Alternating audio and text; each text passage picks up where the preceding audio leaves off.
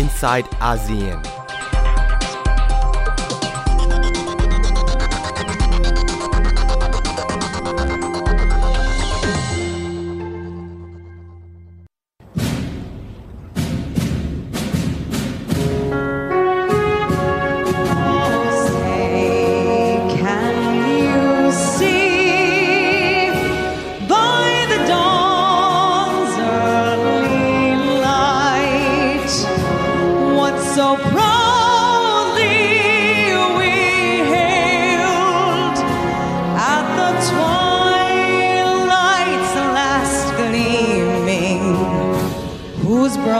Stripes and bright stars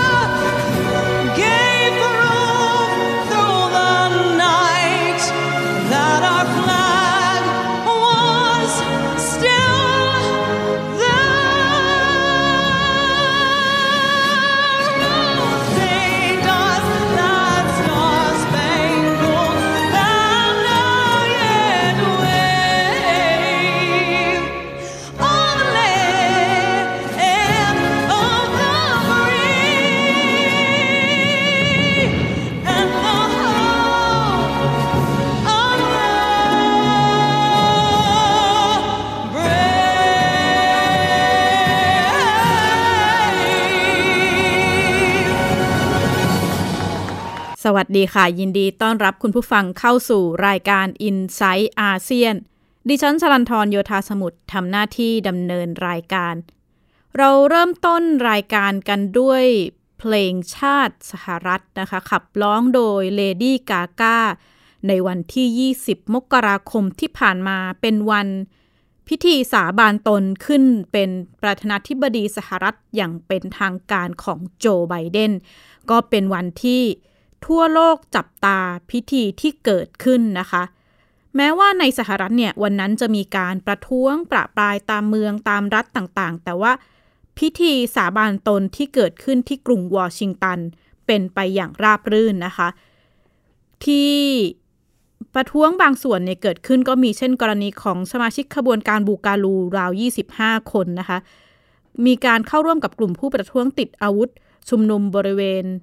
นอกที่ทำการของเมืองโคลัมบัส รัฐโอไฮโอ แต่ว่าพวกเขาก็อ้างว่ามาชุมนุมเรียกร้องสิทธิ์ในการถือครองอาวุธปืน ขณะที่มิชิแกนเนี่ยก็มีการรวมตัวของกลุ่มผู้ประท้วง 20 คนนะคะ มีการนำปืนยาวไรเฟิลมาด้วย รวมตัวนอกอาคารรัฐสภาในเมืองแลนซิง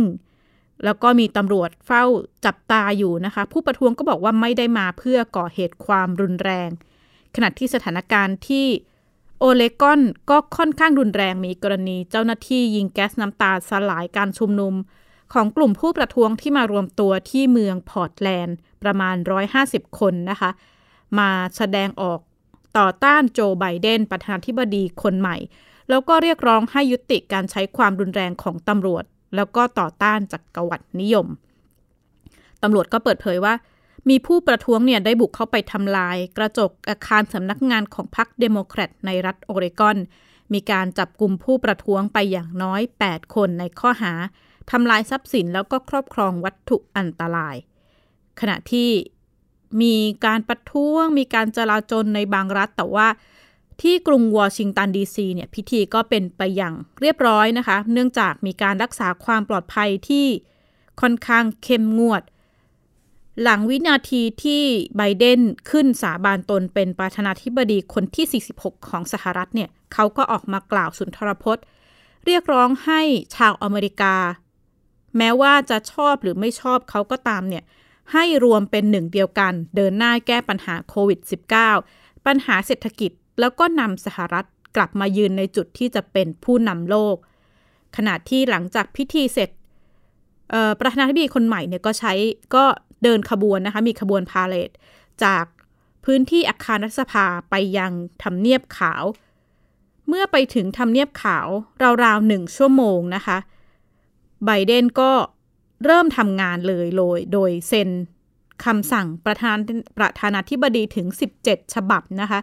นับว่าเป็นการเซ็นคำสั่งวันแรกของการรับตำแหน่ง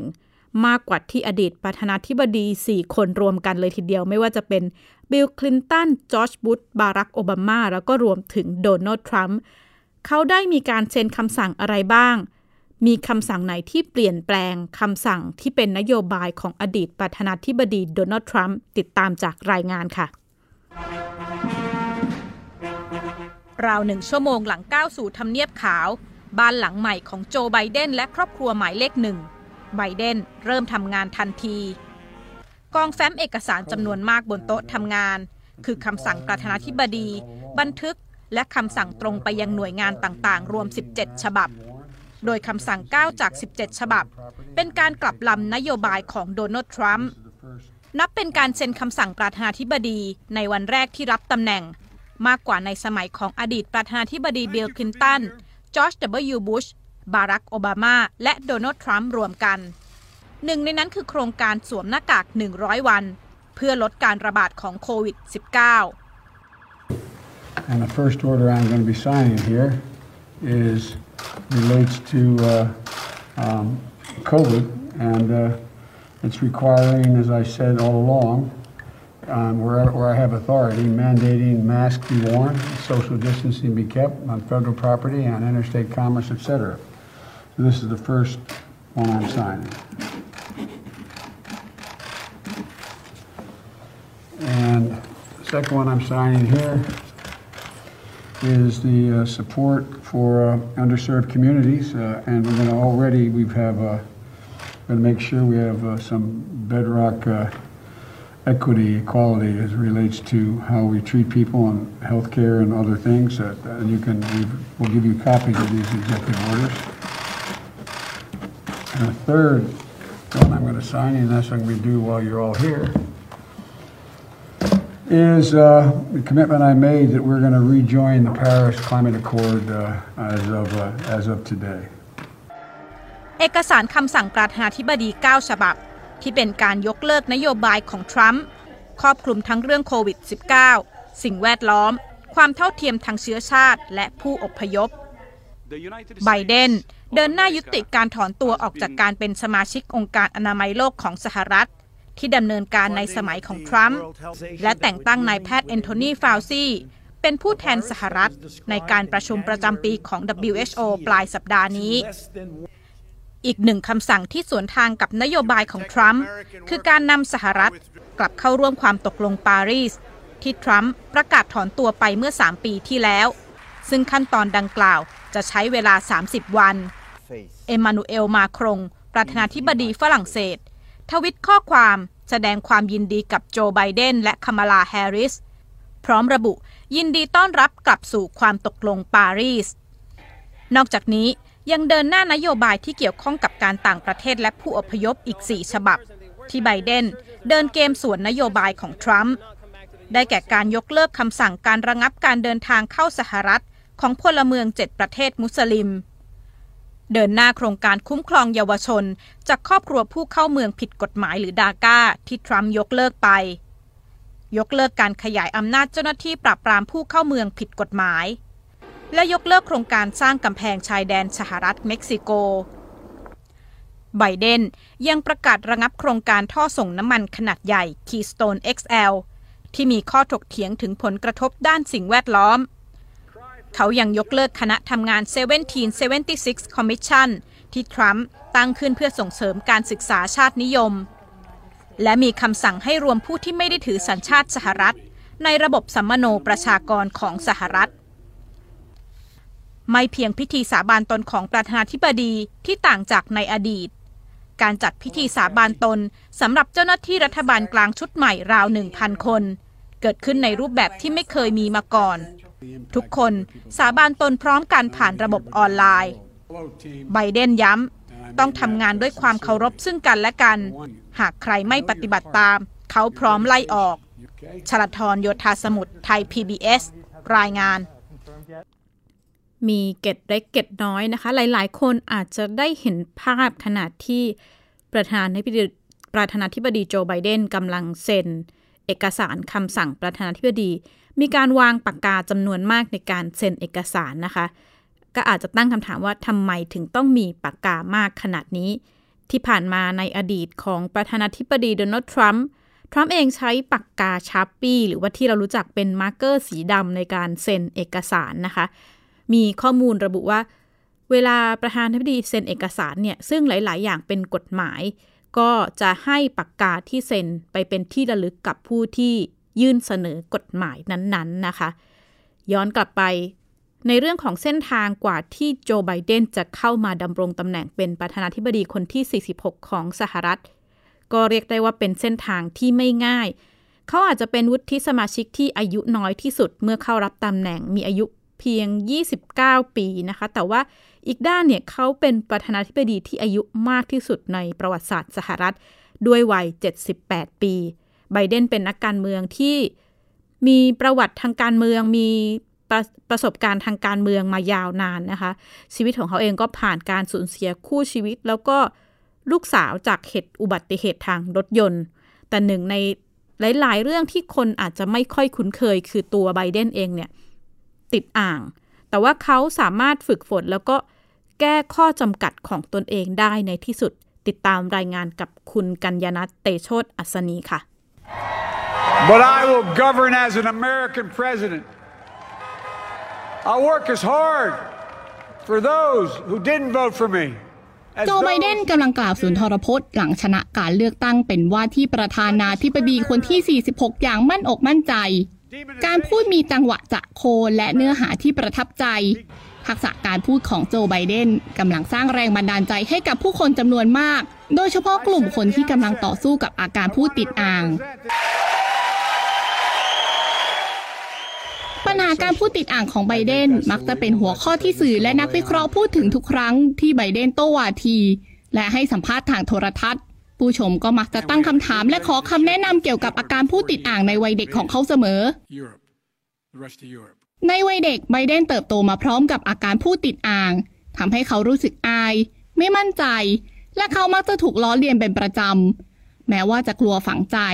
กำลังใจจากแม่เป็นแรงผลักดันให้เขารวบรวมความกล้าลุกขึ้นมาฝึกพูดหน้ากระจก พูดให้ช้าลง และปรับจังหวะการพูดให้ดีขึ้น in the King's speech. ไบเดนมักพูดถึงภาพยนตร์อิงประวัติศาสตร์เรื่อง The King's Speech หลายครั้ง speech. I have received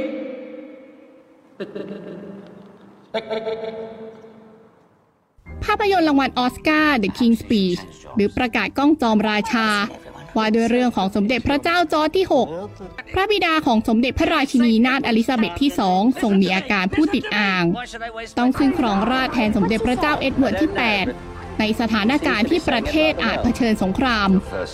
สมเด็จพระราชินีอลิซาเบธพระราชชนนี จึงพาพระสวามีไปพบกับไลโอเนลล็อก Here to discuss ผู้เชี่ยวชาญด้านการพูดที่มีชื่อเสียงเรื่องการรักษาที่แปลกประหลาดและแหกคอก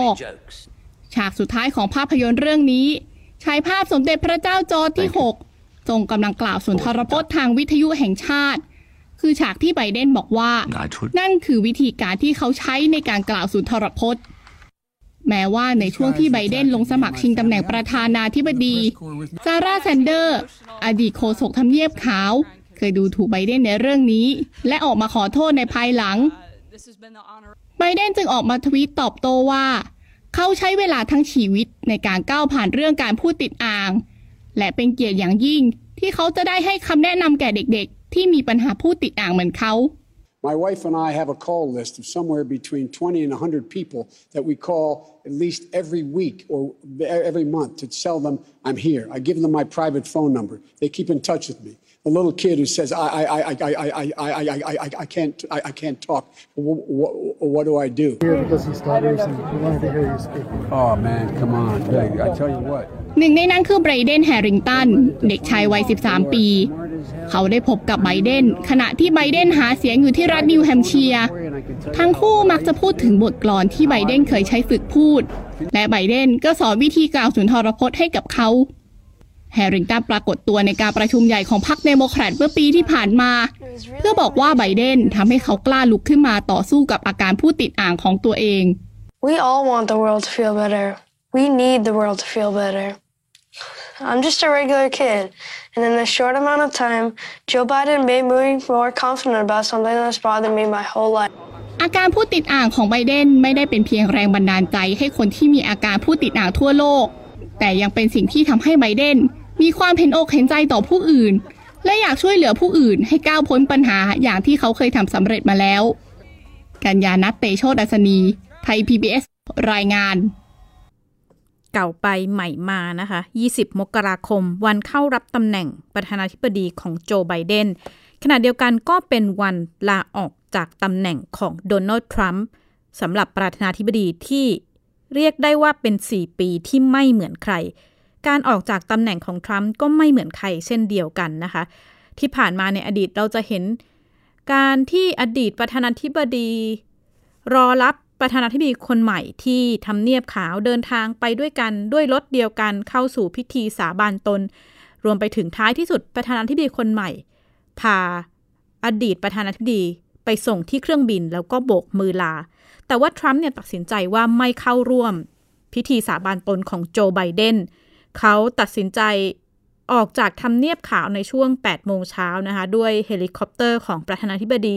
แล้วก็เดินทางไปที่ฐานทัพอากาศแอนดรู เพื่อจะไปขึ้นเครื่อง Air Force One เป็นครั้งสุดท้ายที่จะนำเขาแล้วก็เมลานีทรัมป์แล้วก็ครอบครัว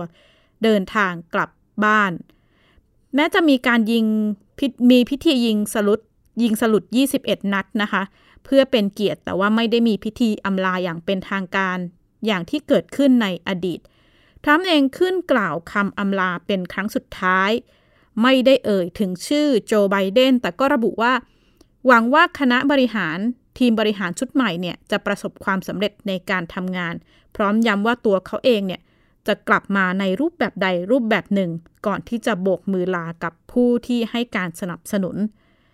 แต่ว่าการลาการออกจากตำแหน่งของทรัมป์เนี่ยก็ได้มีการ ลงนามคำสั่งอภัยโทษบุคคลถึง 73 คน แม้จะไม่ได้มีรายชื่อตัวเขาเองแล้วก็ครอบครัวทรัมป์แต่ว่าในรายชื่อที่น่าสนใจก็รวมถึงสตีฟแบนนอนนะคะอดีตที่ปรึกษาฝ่ายวางแผน แล้วก็พันธมิตรเครือข่ายอื่น ๆ มีการลงนาม เพียงไม่กี่ชั่วโมงก่อนที่ทรัมป์จะพ้นจากตำแหน่ง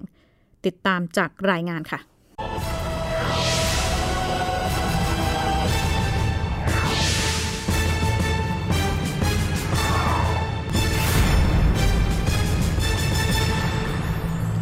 เป็นไปตามคาดการณ์นะครับ เมื่อโดนัลด์ทรัมป์ใช้เวลาไม่กี่ชั่วโมงสุดท้ายก่อนที่เขาจะหมดวาระการดำรงตำแหน่งประธานาธิบดีสหรัฐ เขาใช้อำนาจอภัยโทษให้กับอดีตที่ปรึกษาและพันธมิตรหลายสิบคนครับทำเนียบขาวเปิดเผยรายชื่อผู้ที่ได้รับอภัยโทษจากโดนัลด์ทรัมป์ประธานาธิบดีสหรัฐทั้ง 73 คน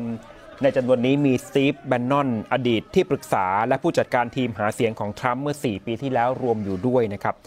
แบนนอนถูกตั้งข้อหาช่อโกงประชาชนจากกองทุนที่ระดมเพื่อใช้สร้างกำแพงกั้นพรมแดนเม็กซิโก ซึ่งเป็นหนึ่งในนโยบายสำคัญของทรัมป์นอกจากนี้ก็ยังมีอดีตนักระดมทุนของทรัมป์และพันธมิตรอีกจำนวนหนึ่งที่ได้รับการอภัยโทษด้วย แต่ว่าไม่มีชื่อของผู้นำสหรัฐ และสมาชิกในครอบครัวอยู่ในรายชื่อผู้ที่ได้รับอภัยโทษ การอภัยโทษเกิดขึ้นเพียงไม่กี่ชั่วโมงก่อนที่ทรัมป์จะหมดวาระการดำรงตำแหน่งประธานาธิบดีสหรัฐ ขณะที่เมื่อปลายปีที่แล้ว ทรัมป์ได้ลงนามอภัยโทษให้กับผู้ที่มีความผิด สืบเนื่องจากการสอบสวนคดีรัสเซียแทรกแซงการเลือกตั้งเมื่อปี 2016จำนวน 5 คนครับแต่ก็เป็นที่น่าดีใจนะคะว่าหนึ่งใน สิ่งที่ทรัมป์ยังคงไว้ก็คือการทิ้งจดหมายน้อยไว้ให้ประธานาธิบดีไบเดนยังไม่มีการเปิดเผยว่าเนื้อหาจดหมายที่ทรัมป์เขียนถึงไบเดนคืออะไร แต่ก็เป็นเรื่องที่น่าติดตามค่ะ ขณะที่ ถ้ามองไปถึงตัวพิธีสาบานตนเข้ารับตำแหน่งที่ผ่านมาเราจะเห็นภาพขบวนบาเรดที่ยิ่งใหญ่คนจำนวนมากนะคะ แต่ว่าเนื้อใหญ่ใจความจริงๆเนี่ยจะอยู่ที่ในช่วงของการกล่าวคำสาบานตนเข้ารับตำแหน่ง ตามถ้อยคำที่ได้บรรจุไว้ในรัฐธรรมนูญ ที่ผ่านมาอาจจะมีช่วงขุกขลัก มีการหรือว่ามีช่วงที่ประธานาธิบดีผ่านไปอย่างราบรื่น เราลองกลับไปย้อนรอยวินาทีที่ประธานาธิบดีต่างๆ ขึ้นเป็น กล่าวคำสาบานตนเพื่อขึ้นเป็นประธานาธิบดีสหรัฐค่ะ Franklin Delano Roosevelt, do solemnly swear that I will faithfully execute the office of President of the United States and will, to the best of my ability, preserve, protect, and defend the Constitution of the United States. So help me God. หลังสิ้นสุดคำสาบานตนตามถ้อยคำในรัฐธรรมนูญ นับเป็นการเข้าดำรงตำแหน่งประธานาธิบดีสหรัฐอย่างเป็นทางการ ตามรัฐธรรมนูญ ประธานาธิบดีสามารถกล่าวคำสาบานเอง หรือเพียงตอบรับว่า I do หรือ I swear อย่างที่เชสเตอร์อาร์เธอร์หรือเฮอร์เบิร์ตฮูเวอร์เคยทำ that you will preserve, maintain, and defend the Constitution of the United States. I do. การกล่าวตามผู้นำสาบานตน ส่วนใหญ่ทำหน้าที่โดยประธานคณะผู้พิพากษาศาลสูงสุดพึ่งเป็นธรรมเนียมปฏิบัติในช่วงศตวรรษที่ 20 แฟรงกลินดีโรสเวลล์เลือกกล่าวคำสาบานตนตั้งแต่ต้นจนจบ โดยไม่มีการแบ่งช่วง ด้วยเหตุผลทางศาสนา ผู้เข้ารับตำแหน่งสามารถเลือกใช้คำว่ายืนยัน แทนการสาบาน อย่างเช่นอดีตประธานาธิบดีแฟรงคลินเพียส พิธีสาบานตนในอดีต มีหลายครั้งที่ผู้นำกล่าว หรือตัวประธานาธิบดีเองกล่าวผิด แต่มักเป็นความผิดเล็กๆ น้อยๆ หรือเกิดในช่วงที่การเผยแพร่ภาพและเสียงยังไม่แพร่หลาย ในพิธีสาบานตนครั้งแรกของบารักโอบามา เขาเรียงลำดับคำผิดตามผู้นำกล่าว I, Barack Hussein Obama, do solemnly swear that I will execute the office of President to the United States faithfully, that I will execute the off- faithfully the pres- office of President of the the office United of President of the States. United States faithfully. นี่เป็นพิธีสาบานตนครั้งแรกและครั้งเดียว ที่มีการบันทึกว่าผู้พิพากษาศาลสูงสุด กลับมาทำพิธีให้อีกครั้งที่ทำเนียบขาว เพื่อให้พิธีสมบูรณ์ ย้อนไปในพิธีสาบานตนของจอร์จวอชิงตัน บิดาผู้ก่อตั้งสหรัฐ มีบันทึกว่าเขาจูบคัมภีร์ไบเบิล หลังเสร็จสิ้นการกล่าวคำสาบาน อดีตประธานาธิบดีทรูแมนนำมาปฏิบัติตาม ขณะที่รัฐธรรมนูญสหรัฐ ไม่ได้ระบุว่าต้องใช้คัมภีร์ไบเบิลหรือหนังสือใด จอห์นควินซี่อาดัมเลือกสาบานตนกับหนังสือกฎหมาย เพื่อสื่อถึงการสาบานตนต่อรัฐธรรมนูญสหรัฐ ลินดอนบีจอห์นสัน สาบานตนกับหนังสือสวดมนต์ที่ถูกเข้าใจผิดว่าเป็นคัมภีร์ไบเบิล บนเครื่องบิน Air Force One ที่กำลังนำร่างของจอห์นเอฟเคนเนดีที่ถูกลอบสังหาร เดินทางกลับกรุงวอชิงตันดีซี การสาบานตนด้วยไบเบิลสองเล่ม เป็นอีกหนึ่งรูปแบบที่อดีตประธานาธิบดีหลายคนปฏิบัติตามกันมา ตั้งแต่แฮร์รี่ทรูแมนดไวต์ไอเซนฮาวร์ จอร์จบุชผู้พ่อบารักโอบามา และโดนัลด์ทรัมป์มีรายงานว่าโจไบเดนเตรียมใช้คัมภีร์ไบเบิลของครอบครัว ในการสาบานตนครั้งนี้ ซึ่งเป็นเล่มเดียวกับที่เขาใช้มาโดยตลอด ตั้งแต่การเข้าดำรงตำแหน่งวุฒิสมาชิก และการรับตำแหน่งรองประธานาธิบดีทั้งสองครั้ง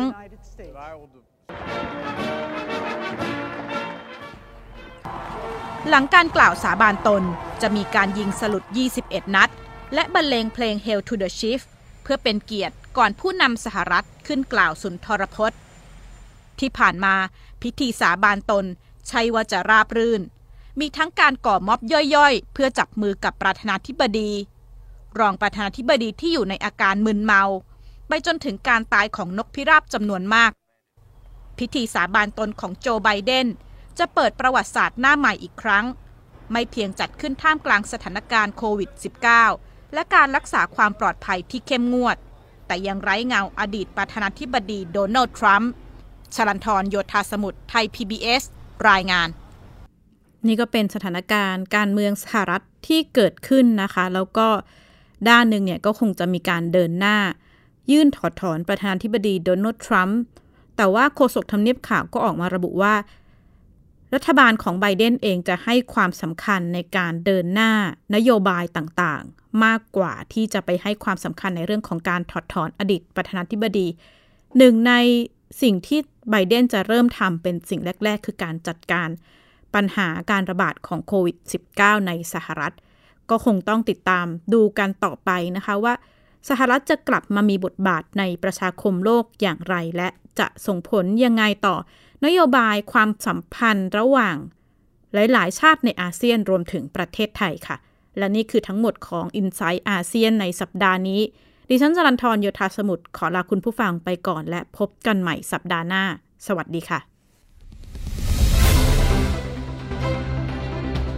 ติดตามรายการได้ที่ www.thaipbspodcast.com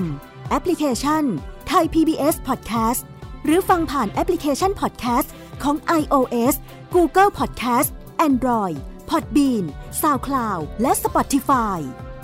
ติดตามความเคลื่อนไหวของรายการและแสดงความคิดเห็น โดยกดถูกใจที่ facebook.com/thaipbspodcast